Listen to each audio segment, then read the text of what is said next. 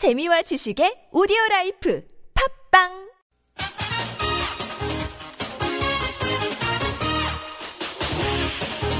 열린 인터뷰 시간입니다. 새누리당이 오늘 중진회의를 열어 최근 당 분란 수습 방안을 논의합니다. 극단으로 치닫던 계파 갈등이 봉합될지 주목이 되는데요. 새누리당의 내분으로 여권발 정계 개편 시나리오가 쏟아지고 있는 가운데 무소속 유승민 의원의 행보도 주목을 끌고 있습니다. 유승민 의원이 원내 대표하던 시절에 원내 수석 부대표를 맡았던 분이죠. 무소속 조혜진 의원 연결해서 새누리당의 갈등 상황, 정계 개편 가능성에 대한 입장 등등 들어보겠습니다. 안녕하십니까? 예, 안녕하십니까. 조혜진입니다. 네, 오랜만입니다. 예, 반갑습니다. 어제 마지막 본회의 참석하셨죠? 예, 음, 19대 이제 국회 정리하시면서 소회가 남다르셨을 것 같아요. 예. 그, 우리 정의화 의장님께서 의원들한테 인사말을, 마지막 인사말을 하셨거든요. 예. 그 국회의장은 퇴임식이 따로 없습니다. 음, 그래서 결과적으로는 그 마지막으로 이루어진 본회의에서 의원들한테 하시는 인사 말씀이 퇴임사나 마찬가지인데 예. 첫 말씀이 지난 4년 동안에 어, 의정 활동 성실하게 해주셔서 참 고맙습니다. 이야기를 하시는데 갑자기 저도 지난 한 4년 동안의 시간이 썩 지나가면서 예. 좀 감회가 좀 새로워진 그런 느낌이 있었습니다. 예. 그 의장님도 말씀 말씀이 있었는데 예, 다음에 제가 국회 다시 복귀할 때는 좀 더 일 잘하는 국회가 됐으면 좋겠다 하는 그런 바람이 있었고요. 예. 어, 지난 4년 동안은 사실은 일 열심히 하고자 하는 의지나 의욕은 강했지만 굉장히 힘들었거든요. 그게 여러 가지 그 장애 애로 사항 때문에 힘들었는데 다음엔 일 잘하는 국회 됐으면 좋겠다는 생각이었고 그런 의미에서 어제 통과시킨 법 중에 이제 국회법이 우리 국회의장님 제안으로 만들어진 그 법안이 통과가 됐는데 예. 예, 365일 상시적으로 일하는 국회 만들기 위해서 여러 가지 이 일, 에, 일 잘하는 국회 조항들이 장치들이 많이 들어가서 그건 의미가 있다고 느껴졌었습니다. 예. 예. 그 아깝게도 안타깝게도 어, 조혜진 의원께서는 이번에 20대 국회에는 이제 원내 진입은 못 하셨습니다. 예, 그렇습니다. 예. 저는 제가 이제 봤을 때 이런 총선 같은 거에 있으면은 아, 이분은 이번 국회에서 좀 교체가 돼야 되는데 이분은 조금 더더 하셔서 할 일이 많으신데 했는데 예. 제가 대표적으로 조금 더 의정 활동을 많이 해서 기할 분이 많은데 이번에 20대 못 가서 좀 안타까운 분이 한 분이 조혜진 의원인데요. 아유, 예. 제가 그런 마음을 가지고 있습니다. 예, 죄송합니다. 예, 19대 국회 정리하면서 여기저기서 비판 많이 받지 않습니까? 역대 예. 최악이니 식물국회니 얘기하고 있는데 예, 여러 가지 무슨 뭐 통계 자료를 갖고 무슨 뭐 법안 통과율, 가결률 이런 걸 얘기하기도 하지만은 예. 19대 국회 그 중에 여러 가지 중에서 역시 그 야당의 탓도 있겠지만 청와대가 여당의 자율적인 역할을 못했던 것 이 당청 관계가 가장 큰 문제 아니었습니까? 우리 여당 입장에서 볼 때는 당장 피부로 다가오는 부분은 이제 그런 부분이 힘든 부분으로 왔었고요. 예, 근데 근본적으로는 18대 국회 말미에 예, 딱요 시기입니다. 딱 요 시기에 19대 18대 국회 임기 끝나기 한 달쯤 전에 그리고 19대 국회 죄송합니다. 그 열리기 한 바로 직전에 마지막 국회에서 통과시킨 법안이 선진화법이라고 하는 국회법 개정안이었는데 예, 그게 그 가게 그저저 저 저기 정족수 의결 정족수를 굉장히 높이고 해가지고 60%를 넘겼죠. 예, 예, 가중 징제 정족수인 셈인데, 어, 그거는 그 국회, 그, 그 국회법 개정의 취지는 예, 여야가 어느 한쪽도 아무리 의석이 많다고 하더라도 어느 한쪽이 일방적으로 의사결정 못하게 예, 여야가 토론하고 대화하고 협상하고 타협해가지고 합의로 국회를 만들어라는 그 취지를 바탕에 깔고 있었거든요. 예, 그런데 정작 19대 국회에 4년 동안에 전개된 우리 국회 안팎의 여러 가지 상황은 어, 18대보다도 오히려 더 여야 간의 타협이 어렵게 만들고 대화가 어렵게 만들고 합의가 어렵게 만드는 그 환경이 주어져 가지고 예, 이 좋은 뜻을 가진 선진화법이 그 거꾸로는 국회 발목을 잡고 일을 못하게 만드는 그런 게 됐습니다. 예, 그러니까 어, 이 법이 취지가 살려면 19대 국회 와서는 여야가 더 서로 상호 양보하고 또 소통하고 또 보완하고 어, 그렇게 합의하고 이런 선거 문화로 서- 그 격상이 돼야 되는데 19대 국회에서는 야당은 야당대로 흔히 말하는 이제 그 강경파들이 주류 이제 주류를 장악하면서 더 어, 왼쪽으로 가고 여당은 여당대로 또 청와대나 이 또 특정 개파의 장악력이 커지면서 더 오른쪽으로 가버리고 네. 양 양쪽의 사이 여야 사이가 거리가 더 멀어져 가지고 10벌때보다도 오히려 더 대화가 어렵고 합의가 어려운 구조가 돼 가지고 결과적으로는 어, 열심히 일하려고 의욕을 보였지만은 굉장히 힘든 4년을 보냈다. 네. 그런 측면에서 이 선진화법을 빨리 또 바꾸든지 아니면 그대로 두려고 하면은 여야가 가운데로 오는 작용을 해야 됩니다. 네. 그러려면 야당은 야당대로 강경파가 아니라 좀 더 온건파 또 합리적인 중도파가 당을 이끌어야 되고 야, 여, 여당은 야당 여당대로 청와대나 이 정권 핵심에서 일방적으로 당을 이끌 그 저기 저 좌지우지하면서 야당한테 양보하지 마라.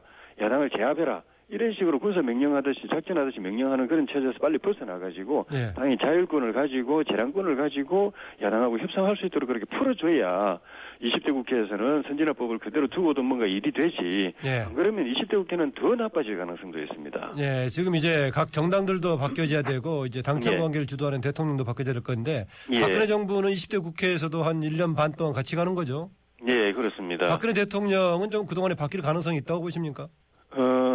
어, 그건 뭐, 저, 모든 국민들이 바뀌어야 된다. 아, 그, 특히 이제, 어, 당청 관계의 수평적, 민주적 소통 관계로 바꾸고 또 야당하고 더 양보하고 타협하고 하는 그런 국정 운영 시스템으로 바꿔야 된다라는 주문을 하고 있기 때문에 그런 노력은 해야 된다고 보고요. 저는 네. 뭐 비관적으로 바뀌지 않을 거다라고 비관하는 분들도 많지만은 저는 그렇게 하면 정말 희망이 없다고 생각이 들기 때문에 어떻게든 바뀌고 국민의 예망에 부응하는 방향으로 변화되도록 노력해야 우리 정부의 남은 임기 1년 반도 순탄하게 원만하게 잘 마무리될 수 있지 안 그러면은 정부도 힘들고 대통령도 힘들고 국회와 국민도 다 힘든 그런 정말 어려운 시기를 맞게 될 것이기 때문에 네. 에, 변화될 건 반드시 변화돼야 된다고 생각합니다. 어, 아까 말씀하셨다시피 뭔가 타협을 하는 그런 그 입장을 가진 사람들이 당의 중심에 서는 서지 않는다면은 20대 국회도 어려질 수 있다라고 예, 하셨는데. 그렇습니다. 더 힘들어질 겁니다. 네. 새누리당은 그런 모습을 당장 지금 보이고 있는데요. 예. 네, 정진석 어, 의원 비대, 의원이 이제 정, 당선자죠. 예. 원내대표 뽑아놓고 나서 정진석 원내대표가 처음으로 공식적인 권한을 행사해서 한 것에 대해서 왜 이렇게 예. 무산이 된 거죠? 어, 어쨌든 그 임명안이 인사안이 예, 소위 말하는 당내 주류라고 하는 측에서 보면은 어, 비주류 중심으로 이루어졌다 해가지고 본인들이 그동안에 가지고 왔던 당권이 넘어가는 것 아닌가. 예. 또그 지도부 체제 하에서 임시 지도부지만은 어, 전당대회 전까지 한두 달 정도 기간 동안에 지난 총선 참패의 책임이 본인들한테 이렇게 규착이 되지 않겠는가 그런 데 대한 부담을 굉장히 크게 느끼고 또 그 연장선상에서 어, 7, 8월에 있게 되는 전당대회에서 당권을 또 빼내주거나 아니면 약화되지 않, 않는가 하는 그런 우려가 이런 식의 좀 무리한 행동으로 나왔던 거 아닌가 생각이 들고 예. 또그 관련해서 또 무소속 의원들의 복당 문제에 있어가지고 어 그 좀 부정적인 또는 어 배제적인 그런 입장을 계속 고수하고 있기 때문에 어 정진석 원내대표가 임명한 어 비대위 인선된 분들이 에, 비대위가 출범하면 이 문제를 좀 어, 전향적으로 실질적으로 풀겠다고 하는 입장에 대해서 굉장히 반감을 가진 것 아닌가 그걸 좀 이 막으려고 했던 그런 측면도 있지 않나 그런 생각이 좀 들었습니다. 예, 이렇게 서너 가지가 중첩돼 있다고 하더라도 예. 이른바 친박 의원들도 이미 지금 당선된 사람들의 경우에 예. 뭐 그렇게 된다고 본인들한테 큰 문제가 생기나요? 그렇진 않죠. 예. 그리고 결국은 그 과- 원내 일당의 과반수 의석이 원내 이당의 120여석으로 쭈그러드는 상황에서는 당 내부라도 똘똘 뭉쳐야 되고 그 외에 또 당 밖에 우군이나 또 야당하고도 서로 손잡고 협력하고 해야 우리 정부 마지막 임기 1년 반을 지켜낼 수가 있기 때문에 그런 당내의 일부 세력의 이 패권주의에 집착해가지고는 더 쪼그라들고 더 어, 세력이 약화돼서 정말 아무것도 할 수 없고 정부가 하는 일도 도와줄 수 없고 정부가 어려운 위치, 상황에 처할 때 막아줄 수도 없는 도와줄 수도 없는 그런 처지에 있다는 생각을 빨리 해야 되는데 이 작은 줄어든 당 안에서 더 쪼개고 더 쪼개고 뭐 우리하고 뜻이 안 맞는 사람 나가라 뭐 이런 식의 태도를 보이는 거는 정말 대통령이나 당을 위하는 길이 아니죠. 예, 아까 조혜진 의원께서는 이제 주류라는 표현을 쓰셨는데 뭐 친박, 예. 비박 이런 용어를 쓰고 싶지 않으신 것 같기도 한데요. 저는 개- 개파라는 말 아이고 저왠 정말 지겹습니다. 그래서 아까 주류라고 쓰신 것 같은데 예. 아까 이제 주류들이 이렇게 거부하고 이거를 무산시킨 어, 비대위하고 또 혁신위 위원장 구성을 어, 무산시킨 배경을 한 서너 가지 말씀하셨어요. 예, 예. 어, 선거 책임론, 패배 책임론에다가 또 그다음에 전대에서 지도부 구성 영향을 미칠 거다라는 것이 또 네. 하나 추가했던 것 중에 하나가 부속 의원들의 입당 문제를 말씀하셨습니다. 예, 그렇습니다. 여기에 유승민 의원도 좀 문제도 관련이 돼 있나요? 다 포함돼서 그런 것이고 특히 그 무소속 복당 대기 상태인 그 당선자들이나 다른 또 어, 신청자들 가운데서 예. 특히 이제 유승민 전 대표와의 지난번에 있었던 여러 가지 파문을 생각할 때 그 부분에 특히 더 예민한 것 아닌가 하는 그런 느낌을 지울 수가 없습니다. 아, 유승민 의원이 복당이 돼서 당에 새누리당으로 들어올 경우에는 아까 말씀하신 기존의 당 주류에서는 무슨 문제가 생긴다고 보시나요? 보나요? 어, 그건 이제 입장을 취하기 나름이죠. 그러니까 네. 총선 민의를 안 받아들이고 끝까지 총선 참패를 인정 안 하고, 어, 그, 개혁의 필요성을 인정 안 하고 현 상태를 고수하겠다고 하면은 유승민 대표를 비롯해서 복당하는 사람들이 당이 변화돼야 된다, 개혁해야 된다 이렇게 외칠 때 굉장한 저항과 갈등이 일어나겠죠. 예. 그런데 그렇지 않고 총선 민의를 겸허하게 받아들이고 우리가 잘못한 건 인정하자. 어, 그리고 고칠 건 고치자. 이런 생각을 가지면은 충돌할 것도 없고 갈등할 것도 없습니다. 예. 사람이 문제가 아니라 어떤 입장을 가지느냐에 따라서 어 저 무소속들이 당선 그 입당 입당돼 오는 게 그분들한테 부담이 될 수도 있지만은 오히려 더 좋은 일이 될 수도 있는 것이죠. 네. 어, 저기 전당대회를 치르든 아니든 간에 전당대회를 통해서 이른바 친박이 당 지도부에서 주도권을 잡을 가능성이 있다고 보십니까?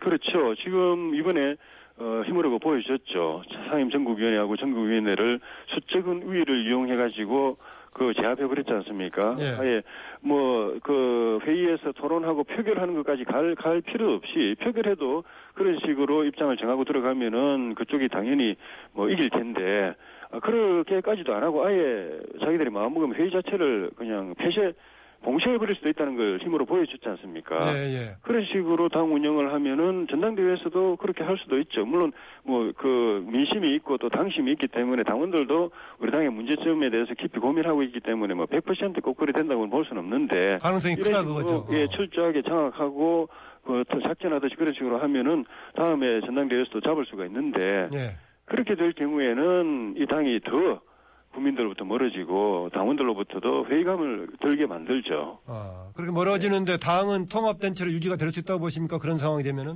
현재로서는 뭐 일찍 그 어, 속단을 내리고 싶지는 않습니다. 희망을 가지고 더 노력해야 될 되고 또 그럴 시간이 있다고 보이시기 때문에 그리고 이 당 안에서 제대로 노력하고 변화시키고 화합시키는 걸 안 해보고 뭐그 바깥 딴 생각을 한다든가 또, 또 다른 어, 움직임을 보인다든가 하면은 거기 다른 당을 만든다든가 한, 해- 하더라도 거기 가서 저는 성공할 수 없다는 게 제 상식입니다. 아, 뭐, 다, 뭐, 보기 싫은 사람들하고 뜻이 안 맞는 사람들하고 등 돌리면은 다 잘 되냐? 절대 안 그렇습니다. 세상 이치라는 게. 음.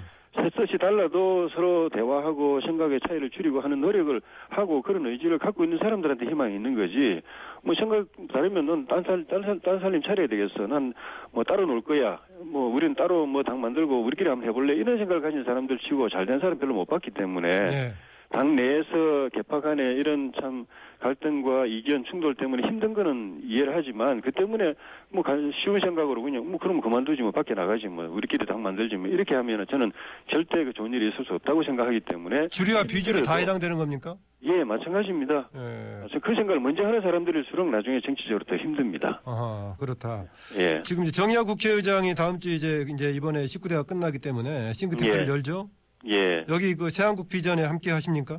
예, 저는 발기인으로 참여하겠다고 이야기를 했습니다. 아, 혹시 이제 여기 정의학 국회의장 여러 가지 그동안에 좋은 이미지를 가지고 있는데 예. 새로운 정치를 주도하는 역할까지는 괜찮은데 일부에서는 예. 혹시 정의학 국회의장이 호- 본인이 대권을 겨냥하는 거 아니냐 이런 해석도 있던데 어떻게 그런 보십니까? 그런 해석과 또 뭐 새로 당을 만들려고 하는 거 아니냐 이런 여러 가지 해석들이 있는데 그런 부분에 대해서는 저는 이야기가 들은 게 없, 없고요. 예. 어 그런 좀 전에 말씀드린 취지대로 그런 거를 논할 단계는 지금 저는 아니라고 생각이 듭니다. 예. 제가 공감하는 거는 이 새한국 비전이라는 이 싱크탱크 조직이 우리 사회가 그동안에 굉장히 이 부실했던 미래 기획, 다음 정권의 국정 아젠다, 국가 발전 비전과 전략, 또 정책, 또 공약 이런 거 컨텐 제대로 된 컨텐츠를 만드는 일에 집중하겠다. 지금까지 어느 정치 집단도 저 정권 잡고 대통령 되는 데만 골몰했지 되고 나서 나라를 어떻게 발전시킬지 해야 될 일에 대한 준비가 소홀해가지고 예. 5년임기 동안 제대로 한 일이 없다. 이 문제인식에서 이 싱크탱크 조직이 출발하는데 그게 제가 공감하는 겁니다. 네, 싱크탱크 차원에서 지금 공감하고 참여하고 있다. 그렇습니다. 네, 마지막 짧게 하나만 질문 드리기 답변 주- 부탁드립니다. 예. 지금 당 상황이 계속 이제 이른바 당 주류가 이끄는 그 방향으로 조금 무리해서 가버린다고 하더라도 유승민 의원은 복당해야 된다고 보십니까?